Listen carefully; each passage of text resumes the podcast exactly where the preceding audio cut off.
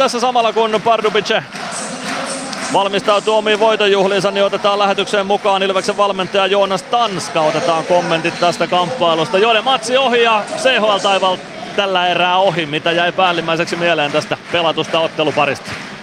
No joo, nyt tietysti pettynyt tuosta tuloksesta, koska sitten taas pelillisesti, varsinkin kotipelissä, niin pelattiin varsin tasaisesti ja ehkä tänäänkin sitten toi kolmas erä ei ollut meiltä ihan sitä takaa jo kiekkoa, mitä lähdettiin hakemaan, että vastustaja siinä aktivoi aika paljon pelaamista toka erään nähden ja oltiin sen kanssa vähän pulassa, että sen takia ei päästy varmaan ihan meidän peliä pelaamaan, että siinä mielessä tietysti vähän pettynyt, mutta täytyy muistaa, että todella kova joukko oli vastassa ja ei missään tapauksessa tiputtu huonolle jengille. No ei todellakaan. Tänään noin kaksi ensimmäistä erää antoi kuitenkin Ilvekselle sen, että kolmanteen erään asti pelattiin siitä jatkopaikasta. Kuinka tyytyväinen olet noihin kahteen ensimmäiseen erään?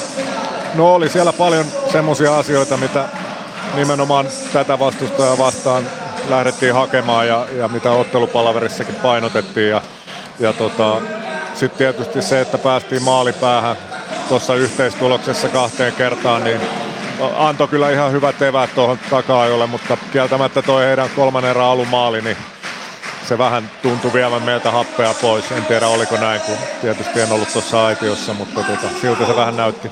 Oliko Pardubicen näissä kahdessa tän illan maalissa jotain sellaista, mitä Ilveksen olisi pitänyt tehdä toisin, että ne olisi estetty?